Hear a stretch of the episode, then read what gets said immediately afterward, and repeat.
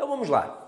Muita gente fala assim, Sidoca, quando eu vejo o texto eu já me desespero, já fico tenso, já não sei como é que eu vou desenrolar ali a prova, fico todo enrolado e aí o que, que eu faço? Eu vou logo para as questões, eu ignoro o texto porque eu vi dizerem que é para ignorar o texto. Cuidado, eu já vi duas informações aí pela internet, uma é de supina cretinice, que é para você não ler o texto e fazer as questões sem ler o texto que você vai acertar 91% das questões mesmo sem ler o texto. Cara, é só você colocar o tico e teco para pensar. Se a gente lê o texto e ainda assim erra a questão do texto, imagina sem ler. Eu vou virar então a Ná porque eu deixei de ler o texto? É óbvio que não. Então tem que ler o texto. Aí uma outra dica é para otimização de tempo. Leia as questões antes e depois vá para o texto. Cara, isso você já vai ter que fazer obrigatoriamente. Ler a questão e voltar ao texto é uma obrigação. Então isso já vai ter que acontecer. Aí essa dica é com o intuito de você fazer uma leitura a menos do texto. Para quê? Para fazer mais rapidamente a prova. Ora, você agora é o Seninha, quer terminar a prova rapidamente ou você quer gabaritar? Então a melhor coisa é fazer uma leitura passando o texto para saber do que ele se trata. Depois você vai para o comando da questão. Se a questão pedir para você voltar 20 vezes ao texto, volte caramba, mas acerte a questão.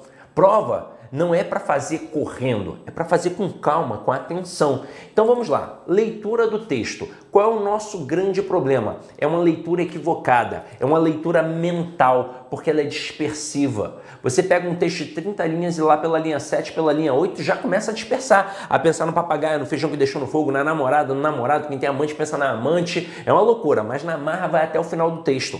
Porém, fica com aquela sensação horrorosa de não ter entendido o tema central, a tal ponto que você não sabe se o texto é sobre política, sobre religião, sobre economia, sobre segurança pública. E aí você tem duas opções. Ou você parte para a prova sem ter entendido o texto, e eu particularmente acho até a melhor opção, porque você vai fazer agora as de gramática, quando sobrar tempo você volta para poder entender melhor o texto, ou você já faz uma segunda leitura imediata. Se funcionar, maravilha. O problema é quando não funciona, porque imagina, você lê o texto duas vezes e não entendeu nas duas vezes. Não há cristão no mundo que mantenha calma, nesse momento você vai se desesperar. E prova é confiança. Bateu o desespero, já era. O que, que eu posso fazer para minimizar esse problema? Algo muito simples: uma leitura em voz alta. Ah, Sidney, mas vão me expulsar da sala. Não, não vão. É só um leve balbuciar, não é para falar com esse tom de voz que eu estou usando aqui agora. Ainda mais hoje em dia, com essa questão da pandemia, em que você faz a prova com a máscara, nem vão perceber. É só um leve balbuciar. Quando você lê em voz alta, você já lê mais devagar. Isso já faz você prestar mais atenção no texto. Eu não sei se você sabe, mas o gago ele só gagueja porque pensa muito rápido e o aparelho fonador não acompanha. Em que momento o gago não gagueja? Quando ele canta, pois na hora do canto tem as pausas e as entonações. O mesmo ocorre com a nossa leitura. A leitura mental é gaguejada, porque eu não coloco nem vírgula nem ponto. Então, obviamente, eu vou acabar dispersando se eu já não sou um leitor ávido. Se eu já não tenho o hábito da leitura, então tudo vai me atrapalhar e eu vou dispersar e vou ficar com aquela sensação de que não entendi o texto. Agora, quando eu leio em voz alta, eu leio mais devagar, eu presto atenção nas pausas, nas entonações, eu vou empregar as vírgulas e os pontos, essas vírgulas e esses pontos não estão ali à toa, tem palavra que é para ser dita mais fortemente mesmo e dessa forma eu vou compreender e interpretar melhor o texto. Eu tenho certeza que a totalidade será absorvida. Você pode até não entender um fragmento ou outro, mas o todo você vai entender. Você vai saber se é sobre política, sobre religião, sobre economia, sobre segurança pública. E aí, entendi o texto, eu vou partir para o comando da questão. Então vamos lá. Primeira dica é leitura em voz alta. E agora eu vou aprofundar essa dica. Essa dica aqui não é só para quem é fraco em interpretação, é para todo mundo. Até para quem está estudando há um ano, há um ano e meio, dois anos, essa dica é para todo mundo e não só para o texto de língua portuguesa, mas também para os textos das outras disciplinas e principalmente para o enunciado das questões. Tem gente que erra a questão de direito não por falta de conhecimento jurídico, mas sim por falta de conhecimento linguístico. O camarada não entendeu, na verdade, o que a questão estava perguntando. E se ele tivesse lido em voz alta, ele teria entendido. Essa é a primeira dica. Segunda dica vai se ramificar em duas etapas, tem a ver com a coesão textual.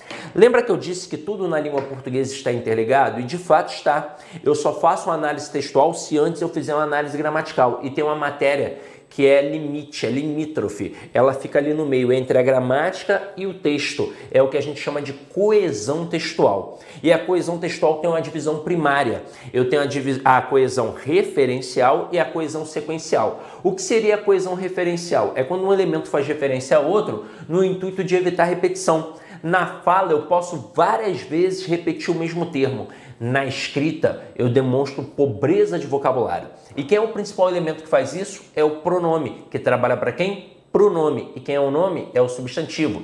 E aí vocês vão perceber íntimas conexões entre substantivos e pronomes. E aí o que, que vocês vão fazer na hora da prova de preferência? Vocês vão sublinhar substantivos e envolver pronomes e de preferência vão puxar uma setinha ali para indicar a conexão entre eles. Essa dica aqui é para quem é muito disperso, tá? Além disso aqui, fazer você entender melhor o texto, compreender o texto, pode ser que seja uma questão da tua prova. Pode ser que o avaliador destaque um elemento e pergunte qual é o referente do termo destacado. Se você já fez isso durante a leitura, você vai responder essa questão assim, em segundos. Se você não fizer, não significa exatamente que você vai errar a questão, mas você vai perder mais tempo. E se bobear, por conta do nervosismo, aí sim você pode enfiar os pés pelas mãos e errar a questão. Agora, qual é a próxima dica em relação à coesão sequencial? O que é isso? É a sequência das ideias empregadas dentro de um texto, se tem causa, consequência, finalidade, oposição, conclusão e por aí vai. E o principal elemento que faz isso é a conjunção.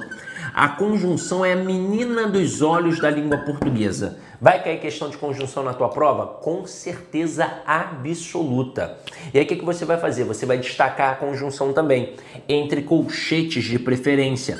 Mas você também vai puxar uma setinha indicando o valor semântico, tá? Então imagina só, apareceu um porém.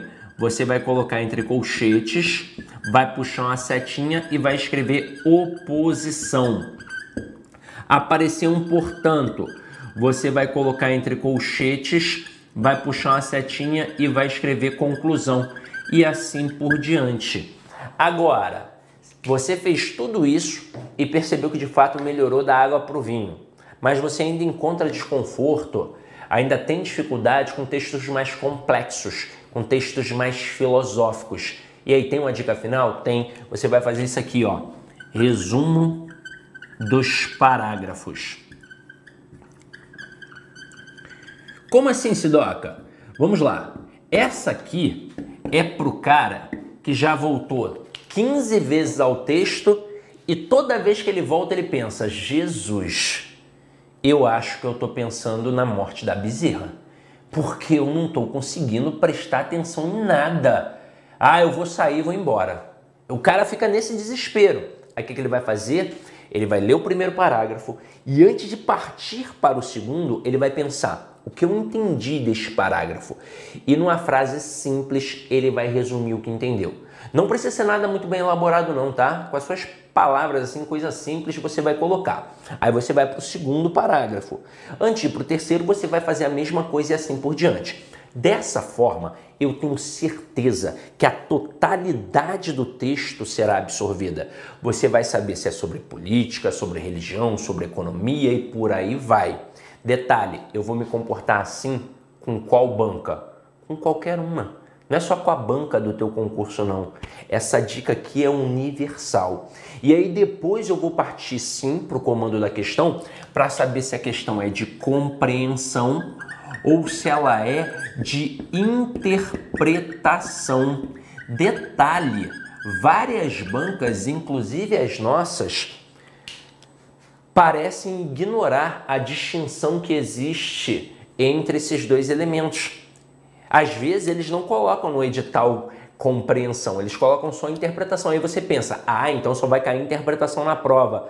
E não cai uma questão de fato de interpretação, cai só a questão de compreensão. Mas como assim? Ora, porque os caras pegaram um, um, trecho de alguma coisa, copiaram e colaram e jogaram lá no edital para vocês. Eles não pararam para analisar a riqueza da língua portuguesa, porque são coisas diferentes. Quando você pensa em compreensão, é aquilo que está dentro do texto. É o que a gente chama de informação explícita. Eu vou ver. Agora, quando eu penso em interpretação, vai um pouquinho além do texto. É o que a gente chama de informação implícita. E aí, como é que a gente vai perceber isso? Isso vai influenciar o quê? O comando da questão dado ali na hora. A questão de compreensão te joga para dentro do texto. Então o comando vai ser segundo o texto, de acordo com o texto, na linha tal, no termo tal, no período tal, no parágrafo tal e por aí vai. E se a questão fizer isso, eu tenho mais é que agradecer a Deus, porque ela está me direcionando. Então se a questão número 1 um me mandar para a linha 5, o que, que eu vou fazer? Eu vou até a linha 5 e vou destacar o termo que está ali. Eu não posso né, cabaçar, dar mole e só olhar para o termo isoladamente, porque aí, pô, eu estou dando mole, eu não estou aproveitando o contexto. Às vezes eu vou precisar ler o período inteiro e talvez até o parágrafo inteiro para conseguir conquistar a resposta. Ah, Cid, mas aí também é mole, né? Então por que, que eu vou destacar o termo? Ora caramba, para você saber que está no início do texto e não no final do texto. Está no em torno da linha 5 e não da linha 27, caramba. E se a questão número 2 fizer a mesma coisa e te mandar para a linha 14, o que, que você vai fazer? A mesma coisa. Vai destacar o termo na linha 14 e vai perceber que a resposta está ali no entorno da linha 14. E o que eu quero dizer com isso? Que para responder uma questão de compreensão, basta ter calma e atenção. Você vai encontrar a resposta. Afinal de contas, ela está dentro do texto. Agora, se a questão for de interpretação, aí o bicho pega porque vai além do texto. O comando muda completamente. Não é mais segundo o texto, agora infere-se que, deduz-se que, analisa-se que, interpreta-se que e por aí vai. E se eu estou falando que vai além do texto, eu estou falando de conhecimento de mundo. E quanto maior o teu conhecimento de mundo, maior a tua capacidade interpretativa. E infelizmente, conhecimento de mundo não se adquire de uma hora para outra, é a bagagem de uma vida inteira. Então tem que ter lido bons livros, tem que ter visto bons filmes, tem que ter escutado boa música. Idade conta, uma pessoa de 40 anos é infinitamente mais experiente que uma pessoa de 20. E aí você vai falar, então tô ferrado, porque eu sou sessão da tarde escuta Anitta, mas para nossa sorte, a maioria das questões são de compreensão. E quando são de interpretação, ainda assim tem o texto como base. E o que eu quero dizer com isso? Que numa prova de concurso público, você jamais vai se preocupar com o que o autor quis dizer. Você, na verdade, só vai se preocupar com o que ele disse de fato. E dentro dessa perspectiva, só existem três erros enunciativos, três erros interpretativos. São eles o erro de redução, o erro de contradição e o erro de extrapolação. Antes de falar sobre estes erros, eu quero bater um papo rápido com vocês para mostrar como tudo está interligado. Quando você olha lá, leitura e interpretação de textos variados e não sei, sei o que lá, como é que eu realmente absorvo todo esse conteúdo? Tem um conhecimento empírico, que eu acabei de citar aqui, ter lido bons livros, visto bons filmes, idade conta e por aí vai. Aí tem gente que fala assim para mim, mas Sidney, o que é um bom livro? O que é um bom filme? Ora, é aquele que trouxe algum conhecimento para você. É aquele que trouxe alguma coisa que foi é, interessante, que agregou. Se realmente só fez você perder tempo, não foi bom. Agora, se trouxe algo legal, se deu para refletir, se trouxe uma informação nova, Pô, isso foi bacana, então foi bom. Foi bom. Ah, pode não ter sido 100%, mas trouxe alguma coisa de novo? Trouxe. Ah, então foi bom. Mas também tem a questão do conhecimento linguístico e muitos não se dão conta. Então, por mais que não apareça no edital, eu tenho sim que estudar tudo na língua portuguesa. É por isso que eu digo sempre para os alunos não se iludirem com o edital. Tem edital que coloca nove tópicos só. Tem edital que coloca 30 tópicos. O de 30 tópicos cobra mais do que o de 9 tópicos, não cobra a mesma coisa. Só que eles ramificam, criam nomenclaturas diferentes. O fato é que para o cara mandar bem interpretação, ainda mais numa banca como a nossa, que trabalha de vez em quando charges, tirinhas, é, quadrinhos, você tem que dominar funções da linguagem, figuras de linguagem, intertextualidade, linguagem verbal e não verbal. O que é linguagem verbal? É aquela que tem a palavra, seja ela escrita ou falada. E o que é a linguagem não verbal? É aquela que tem um, um, não tem a palavra, tem um gesto, uma imagem, uma expressão. Quando eu misturo, eu tenho um exemplo de linguagem mista. A videoaula é um exemplo claro de linguagem mista. E na linguagem mista, não importa quem aparece mais. Ambas, linguagem verbal e não verbal, vão ter a mesma importância. Então eu posso ter 99 palavras e uma única imagem. Essa única imagem tem a mesma importância que 99 palavras, e o contrário também. Eu posso ter uma única palavra e 99 imagens, essa única palavra tem a mesma importância que 99, 99 imagens. Então eu mostro com isso que eu tenho que estudar tudo de língua portuguesa. Então você entra num cursinho e aí fala assim, mas professor, o que, que eu tenho que priorizar aqui? O que, que eu tenho que estudar de fato em relação à língua portuguesa? Ora, tudo que está aí. Ah, mas eu olhei e vi que no meu edital não tem tal termo. Eu vou precisar disso? Vai, em algum momento vai. Tem aluno que fala assim para mim, Sidney, por que, que eu vou estudar acentuação? Aí eu olho o edital do cara, não tem acentuação de fato, mas tem ortografia.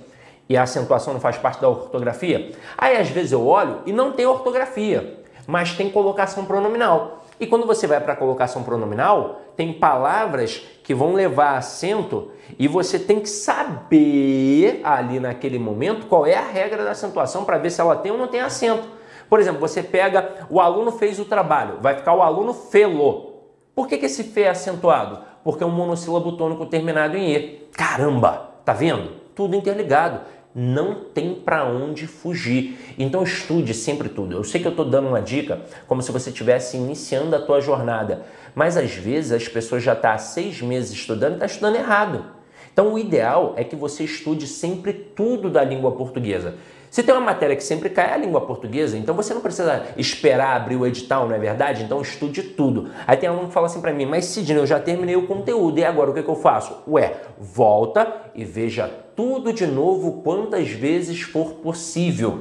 Quando você vê o conteúdo pela primeira vez, você não aprende, você entende. Para aprender e para aprender, você tem que ver três, quatro, cinco vezes. E detalhe, isso depende da tua lacuna escolar. Tem gente que estudou em boas escolas, fez um bom ensino fundamental, um bom ensino médio, era nerd. Então o camarada ele aprendeu na escola. E agora num cursinho ele vai só reforçar aquilo que ele já sabe. Ele precisa de menos repetições, repetições, claro. Agora, e se o cara fez um ensino fundamental ruim, um ensino médio ruim? Ou para piorar, na época da escola era aquele aluno que não queria saber nada da hora do Brasil. Pô, ele tem uma lacuna enorme. É óbvio que ele não vai aprender de primeira.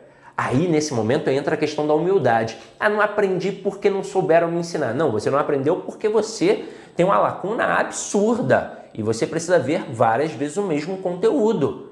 Isso às vezes não só em português, mas em outras disciplinas também, num constitucional, no administrativo, numa informática e por aí vai. Eu tenho que ver mais vezes para realmente absorver. Não tem segredo. O segredo é a constância, é a repetição dos conteúdos. E aí, galera, quando a gente pensa aqui, ó, nesses erros, como é que eu posso mostrar esses erros para vocês? Esses erros estão no texto? Não, eles estão na questão. É o avaliador tentando te ludibriar. Vou fazer uma pequena analogia aqui. Imagina que ontem eu encontrei o Antônio Pequeno e o Érico Araújo lá na Praia da Barra. Os dois estavam sentados num quiosquinho, tomando a cervejinha gelada. O Pequeno estava de sunguinha branca e o Araújo de sunguinha amarela. O que você interpreta a partir disso? Calma, calma. O que seria um erro de redução? Seria dizer que o tema central do texto é a cerveja. E, poxa, é reduzir demais, afinal de contas a cerveja foi apenas um elemento do texto. O que seria um erro de contradição? Seria dizer que o pequeno e o Araújo são inimigos. E não tem como. Eles estão batendo um papo, tomando uma cerveja gelada, com traje de banho. Eles podem ser qualquer coisa menos inimigos. Só que essa questão é perigosa. Porque nesse momento o cara faz essa questão parecer ser a mais certa do mundo assim, ó. É incorreto afirmar que tenha muita atenção a esses comandos, tá? Correto, incorreto, certo, errado, para saber de fato o que você busca. E aí ele faz quase um Ctrl C e um Ctrl V para testar a tua atenção. Ele pega a letra A, a primeira linha copia igual que está no texto. A segunda linha ele copia igual que está no texto. Na terceira linha ele deixa uma lacuna uma lacuna. E aí essa lacuna é uma bobeira. É uma uma palavra que ele trocou, uma expressão que ele trocou, ou inseriu ou retirou uma vírgula que pode alterar completamente o sentido. Mas adivinha, se eu fizer uma leitura atenta, eu não caio nessa. Então é por isso que é tão importante a questão da leitura em voz alta, inclusive nas questões. Então, muita atenção ao comando da questão. E o que seria um erro de extrapolação? Seria falar algo que não foi dito no texto. Seria, por exemplo, dizer que o pequeno e o Araújo são namorados e eles não são. Ué, Sidney, mas eles não poderiam ser? Tá, poderia, a gente poderia descobrir num outro momento do texto, mas neste momento é impossível, porque eu não mencionei nada sobre a sexualidade deles. Então aqui o que, que eu posso inferir e deduzir? Que eles são dois amigos conversando. Não tem como eu falar que eles são namorados. Então a extrapolação diz algo que não foi dito no texto. Geralmente o aluno que faz uma leitura desatenta, e pior, aquele que gosta de procurar cabelo em ovo, ele dá mole nesse tipo de questão. Por exemplo, ele leu o texto, em nenhum momento ele pensou sobre um namoro dos dois, mas na questão apareceu e ele começou a pensar, a refletir: hum, rapaz, né? Realmente, esse Antônio Pequeno nunca me enganou, é, é namorado mesmo. Na beira da praia não tem uma mulher? Ah, é namorado. Mas aí olha só, o cara procurando cabelo em ovo. Então, se você fizer uma leitura atenta de fato, você já resolve basicamente todas as questões. As questões de texto são fáceis para quem lê com calma, para quem se debruça sobre o texto, para quem tem atenção, para quem destaca as palavras-chave, para quem volta quantas vezes a questão pedir, para quem não tem preguiça de fazer prova, tá? Isso é importante. Então vamos lá, vamos aqui começar a nossa brincadeira. Olha aqui o que, que a gente tem: um textinho, ó. Elas vão puxar os salários para baixo. Elas quem? Eu não sei. Vou descobrir no decorrer do texto. Empresas vão sair no lucro e as mulheres terão benefícios, mas os homens jovens precisam se preocupar. Apareceram três instâncias interessantes aqui, ó: empresas, mulheres e homens. Eu estou em busca do elas, que é feminino plural, então já elimino homens. E aí vou ficar na dúvida entre empresas e mulheres, que são termos femininos plurais mas eu por enquanto não tenho como saber, só vou descobrir no decorrer do texto. Olha como é que começa o próximo período, com um porquê separado e sem acento. Ele só pode ser o porquê da pergunta, então a leitura já pode ser na ênfase da pergunta. Por que as mulheres não têm as mesmas oportunidades que os homens no mercado de trabalho? Elas têm. E aí é importante salientar isso. Um texto dissertativo, como é o caso aqui agora, pode apresentar uma pergunta? Pode mas de preferência tem que responder logo em seguida. E ele aqui o fez. E aí ele faz uma complementação dessa resposta. Apenas ganham menos que os homens. Ainda. Ou seja, é um indício de que logo logo as mulheres podem ganhar o mesmo ou mais. Ainda ganham menos, ainda. Mas daqui a pouco, ó, quem sabe, vão ganhar o mesmo ou mais. E aí, continuando, os salários femininos estão 35% abaixo da média dos masculinos para funções equivalentes, mas não é um fenômeno brasileiro. Na Alemanha e na Inglaterra, a disparidade salarial chega aos 25%. E eu te pergunto, você que está aqui agora participando do chat, por que ele cita a Alemanha e a Inglaterra especificamente? Ora, porque ele está tentando mostrar que não é um fenômeno brasileiro. E aí ele mostra a Alemanha e a Inglaterra, que são duas potências econômicas, e faz assim, ó, se acontece ali na Alemanha e na Inglaterra, é óbvio que acontece em Moçambique, na Guiné-Bissau, na Venezuela, acontece no mundo inteiro. É um fenômeno global, não é um fenômeno só brasileiro. E ele sustenta o argumento dele. E aí, continuando aqui, ó, a situação muda quando avaliamos não dados estatísticos, mas a evolução da situação. Em 1970, destaca isso no teu material, quando um avaliador, aliás, quando um autor coloca no texto uma data assim mais no passado, se for um texto narrativo, só está te situando, só está mostrando quando aquilo aconteceu. E necessariamente nem é um passado. A história pode se dar toda em 1970. Detalhe, pode ser um futuro. Porque a história toda pode passar em 1920. E aí ele jogou para 1970 como se fosse um futuro. Então é só para situar no tempo e acabou. Agora, num texto dissertativo como esse, trazendo uma questão do mercado de trabalho, comparando homens a mulheres, é óbvio que ele vai traçar um contraponto com o contemporâneo. Então ele vai mostrar como era algo em 1970 e vai mostrar como é hoje. Se ele não fizer isso, perde o propósito. E veja como vai acontecer. Em 1970, só 18% das brasileiras estavam no mercado de trabalho. Hoje, ó, tá vendo aí, ó?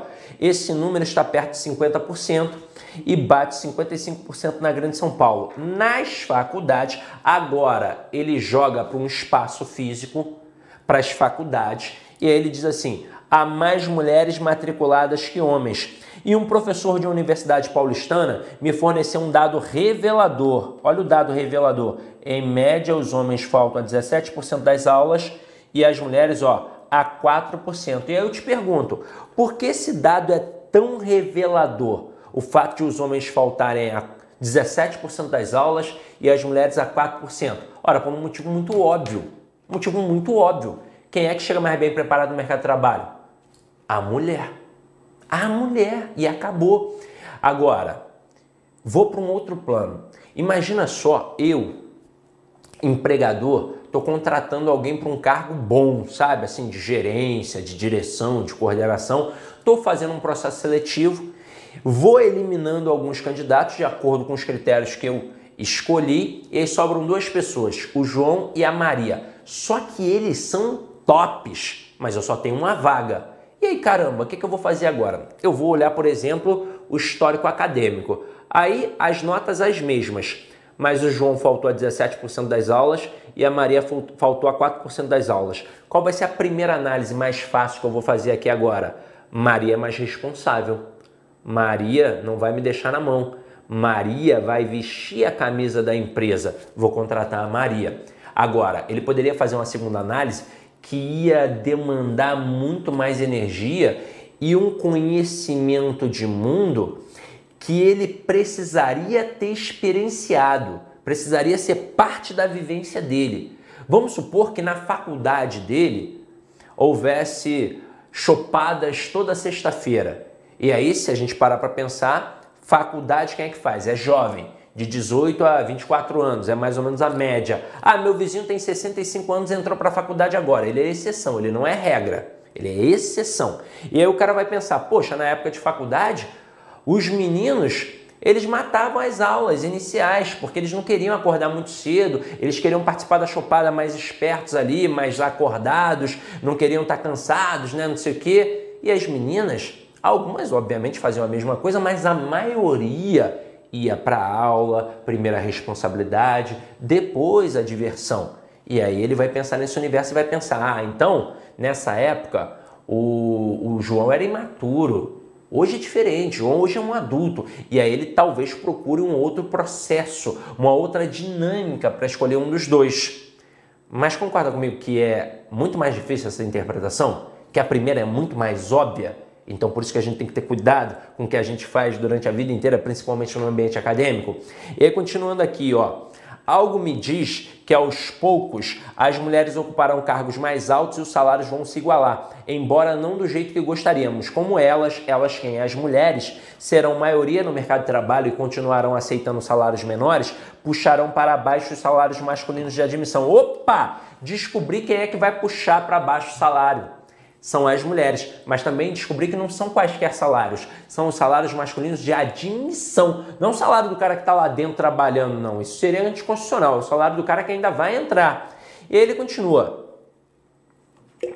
Isso, isso que de, de puxar os salários masculinos de admissão para baixo será bom para as empresas, porque o custo da mão de obra cairá. Será relativamente bom para as mulheres, porque o salário delas subirá. Ao contrário do que a situação presente parece mostrar, os jovens do sexo masculino é que deveriam estar mais preocupados. Eu pergunto para vocês aí no chat, ó, quem é que se deu bem com essa história toda?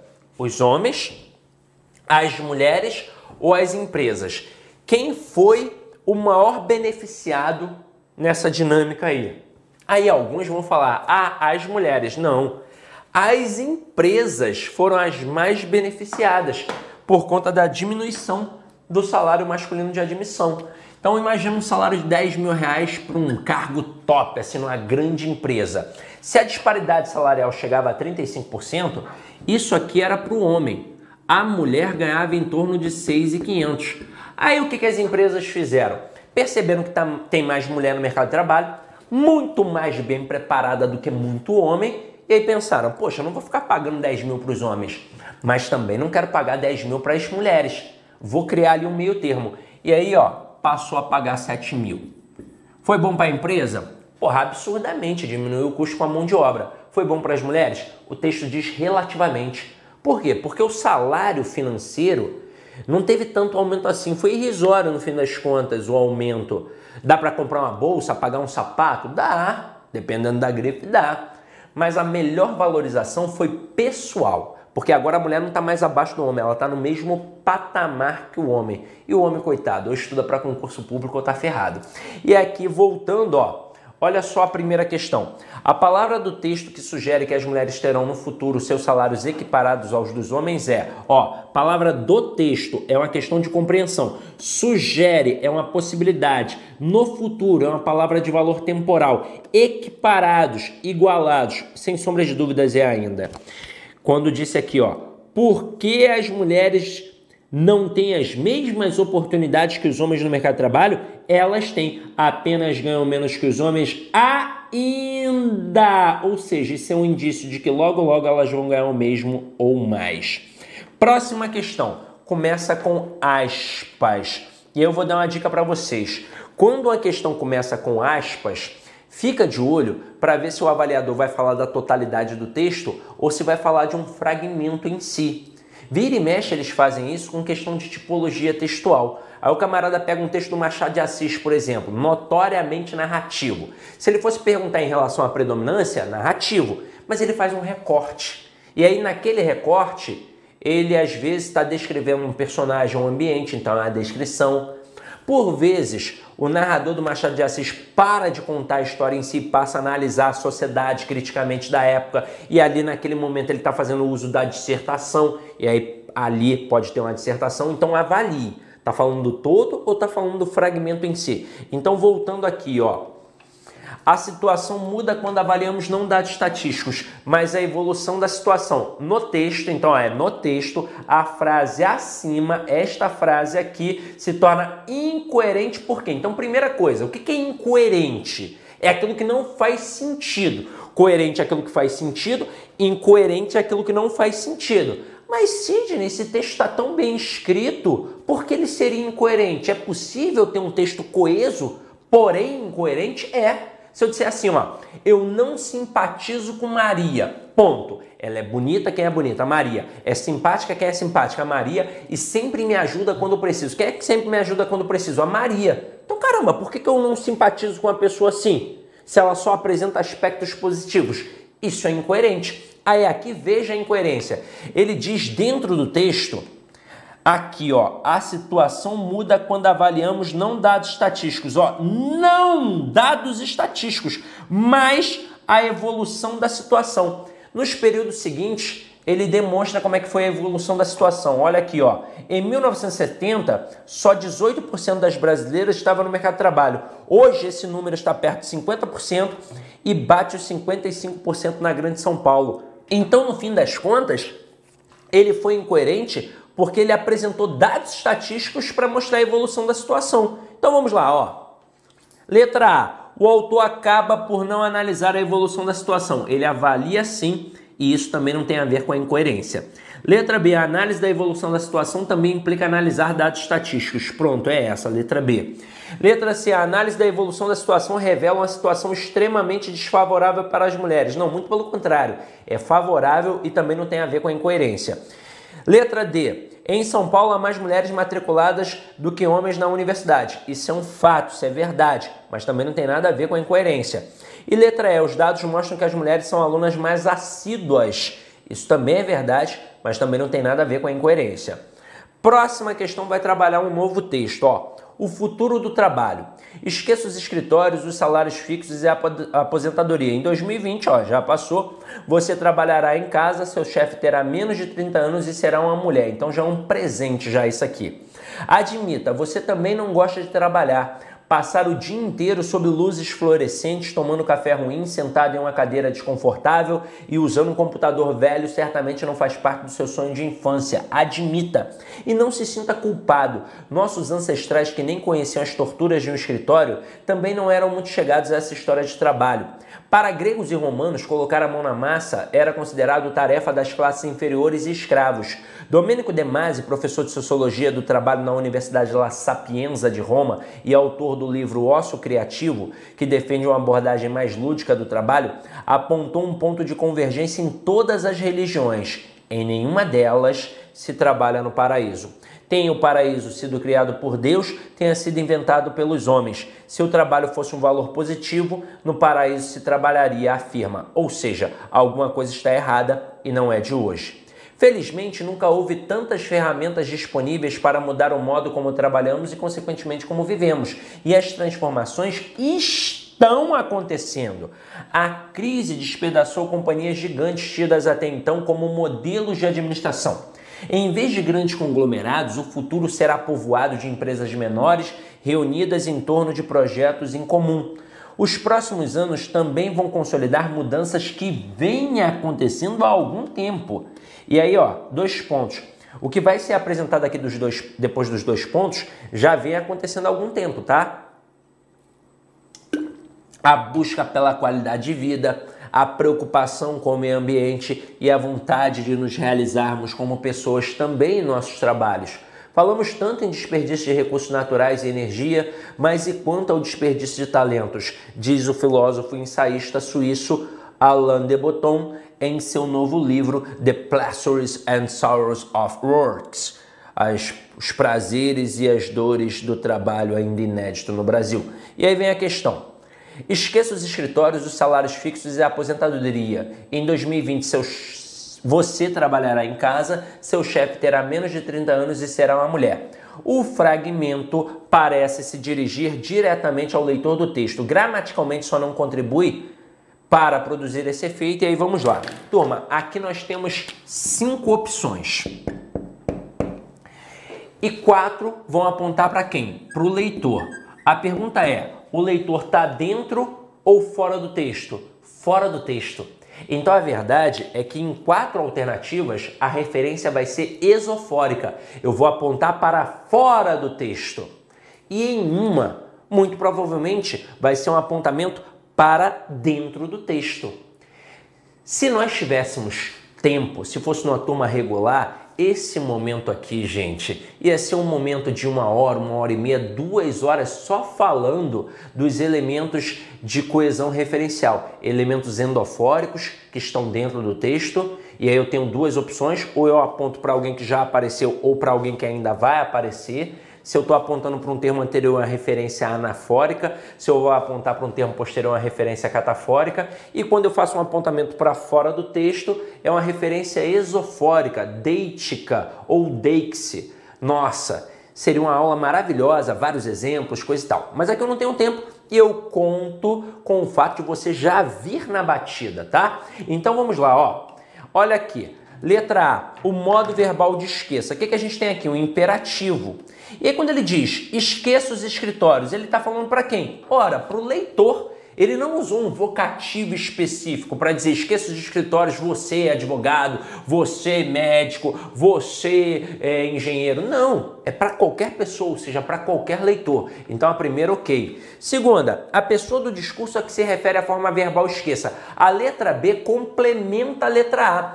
Num ato de fala, num ato de comunicação, eu posso ter até três pessoas, não é?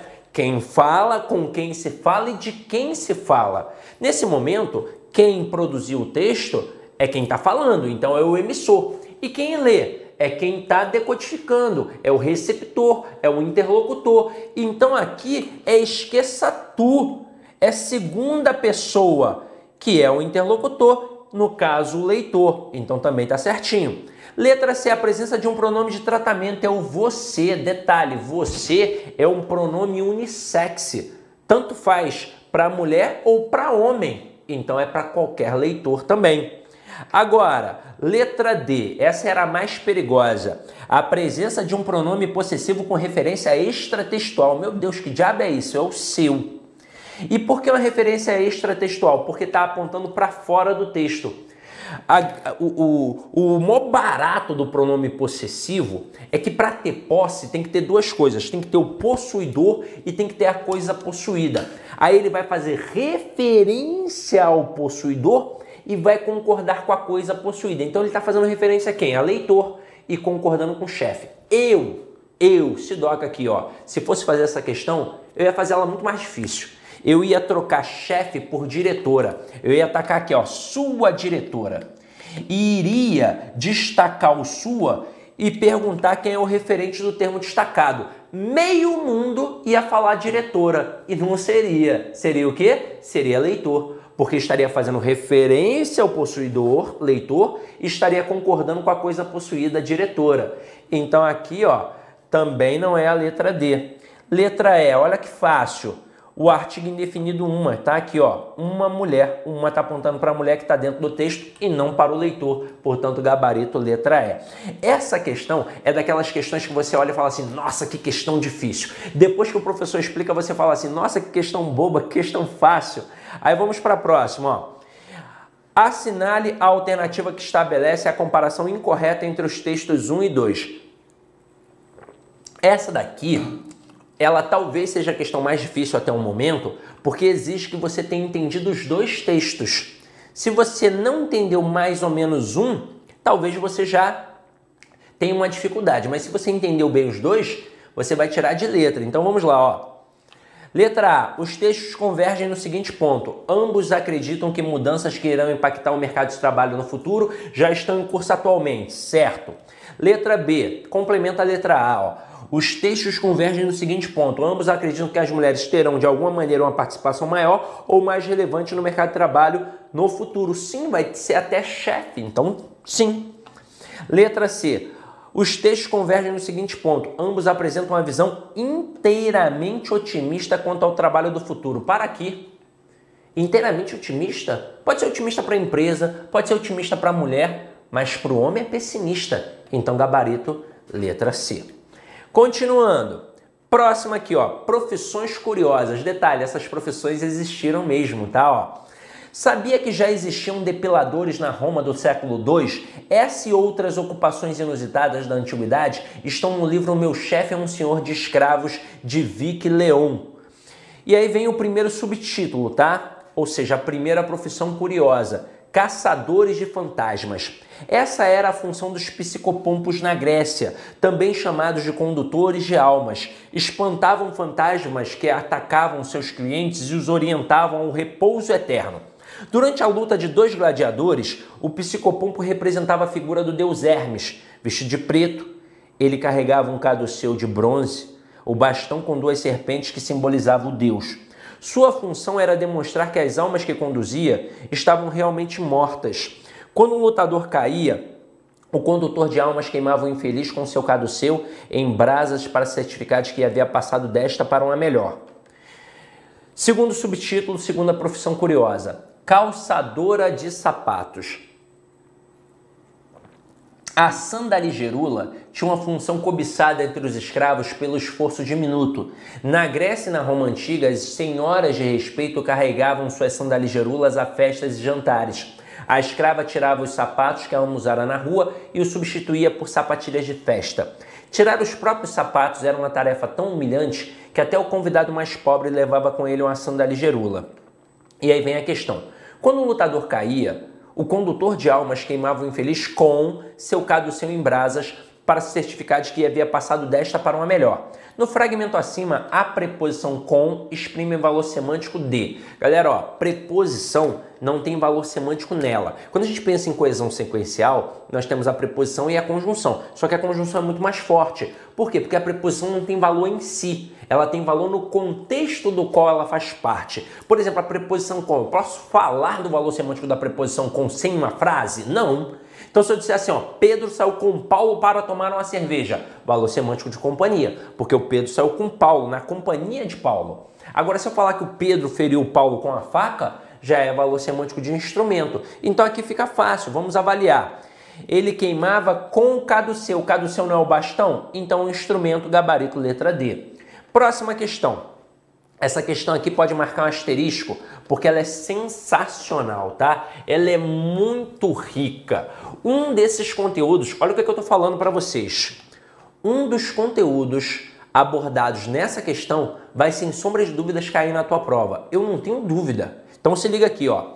A escrava tirava os sapatos que a ama usara na rua e os substituía por sapatilhas de festa. Tirar os próprios sapatos era uma tarefa tão humilhante que até o convidado mais pobre levava com ele uma sandália gerula. Sobre o fragmento acima, pode-se dizer que, ó, esse trecho aqui é importante. Sobre o fragmento acima. É só sobre o fragmento, tá?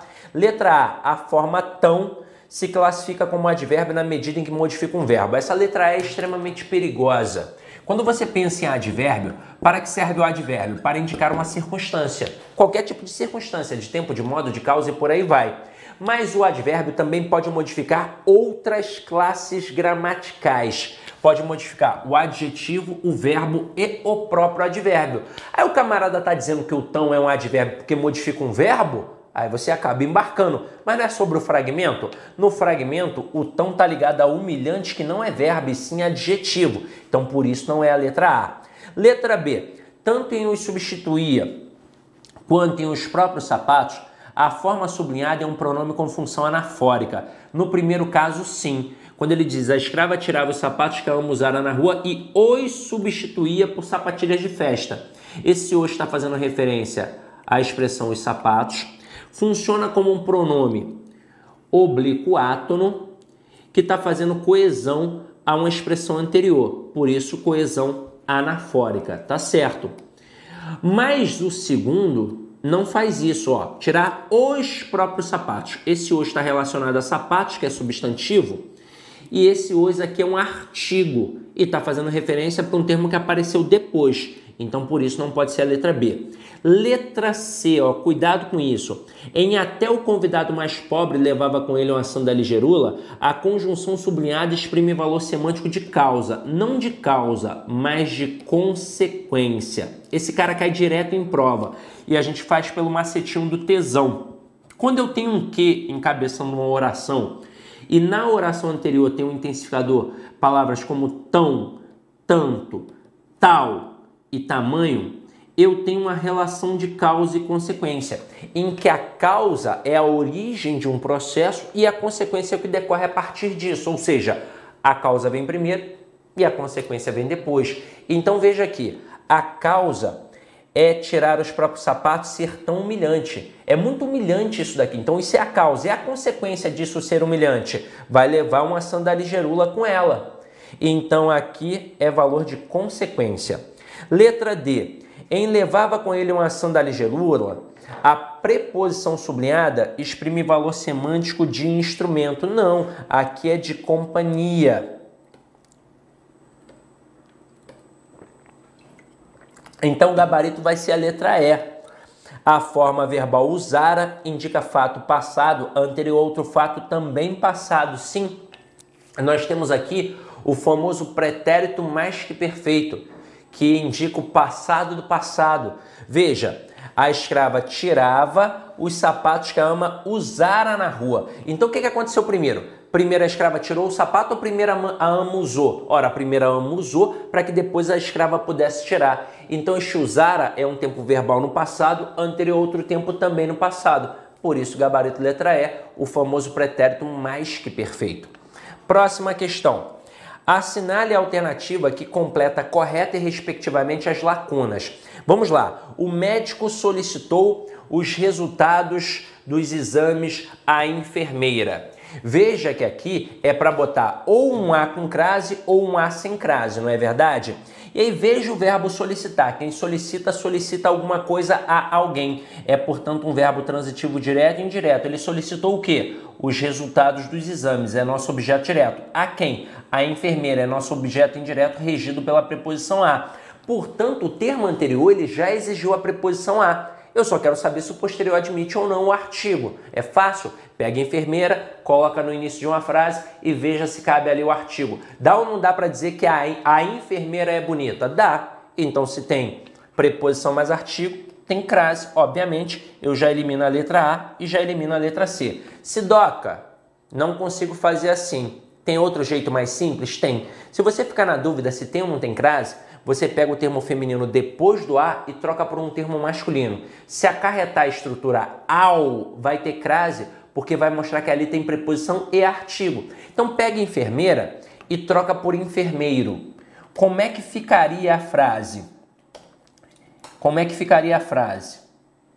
Ficaria: o médico solicitou os resultados dos exames ao enfermeiro. Se tem ao, tem preposição mais artigo, logo tem crase, então tá certinho.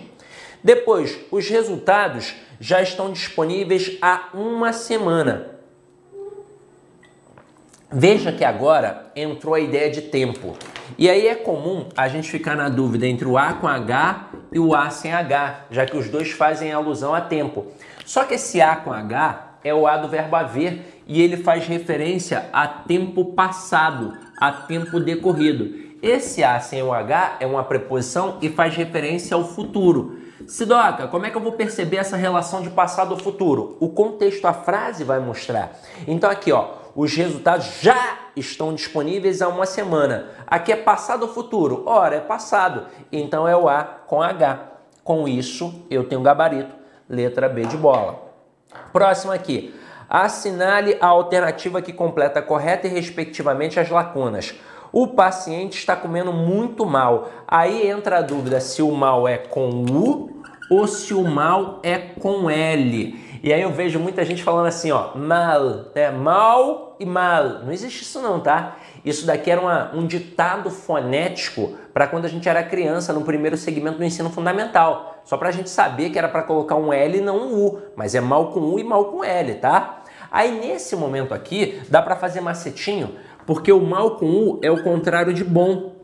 E o mal com L é o contrário de bem. É só fazer isso daqui. E se você não lembrar, tenta pensar naquele ditado popular: a males na vida que vem para o bem. Então aqui, turma, o paciente está comendo muito bom? Não, eu posso dizer que o paciente está comendo muito bem, não é? Então entra o mal com L. Com isso, eu já elimino B, já elimino C, já elimino. Não, elimino C não. Elimino D e pronto. Já eliminei duas opções. Depois entra ali a dúvida do onde e do aonde.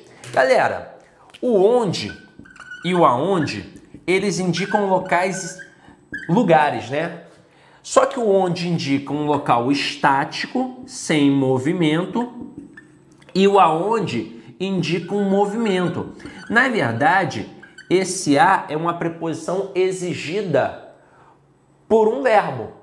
É só observar se o termo exige ou não a preposição a. Vamos testar. É onde ou aonde nós estamos? É onde, porque se estamos, estamos em algum lugar. Agora, é onde ou aonde foram nossas amigas? Aonde? Porque se foram, foram a algum lugar. Tem que ter exigência da preposição a. Mas olha o verbo que apareceu aqui. O verbo haver no sentido de existir. Inclusive o verbo haver no sentido de existir, ele é o que a gente chama de verbo impessoal. Ele não tem uma pessoa para concordar, ele caracteriza, portanto, uma oração sem sujeito.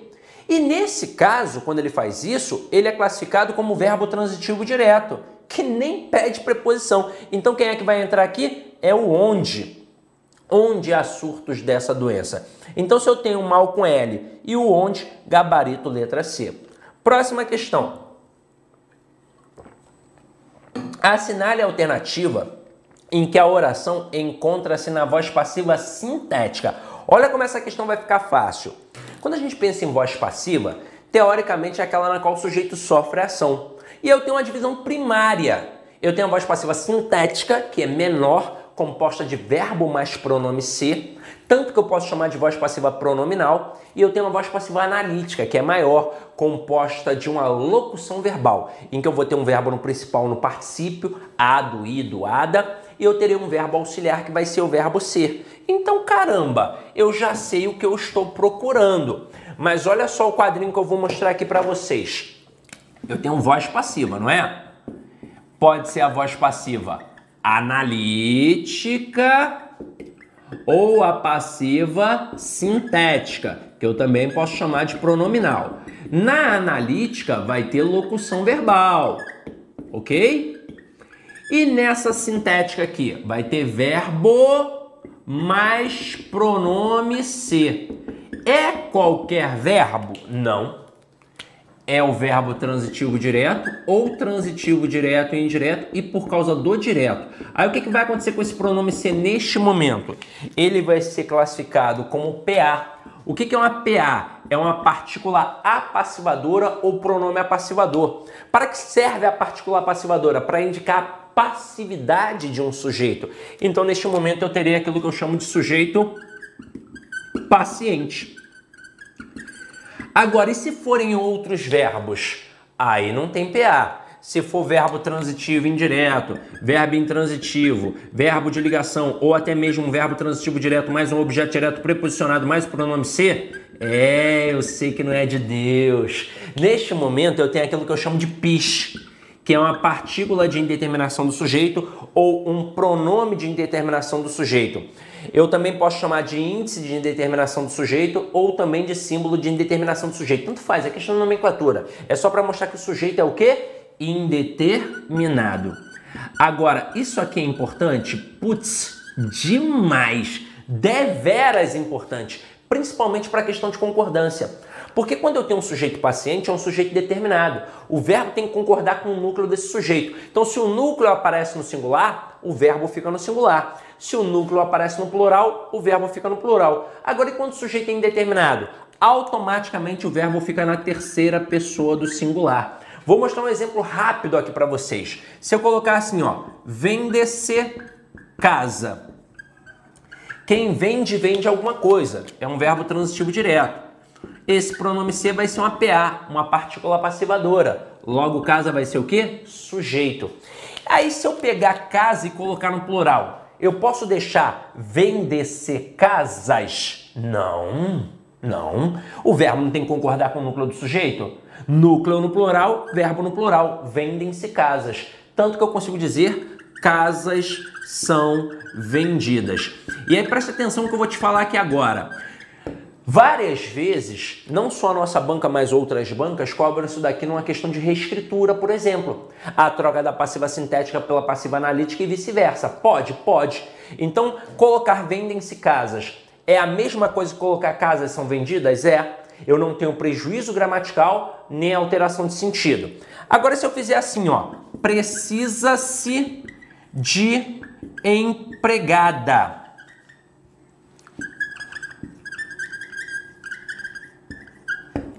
Quem precisa, precisa de alguma coisa, é verbo transitivo indireto.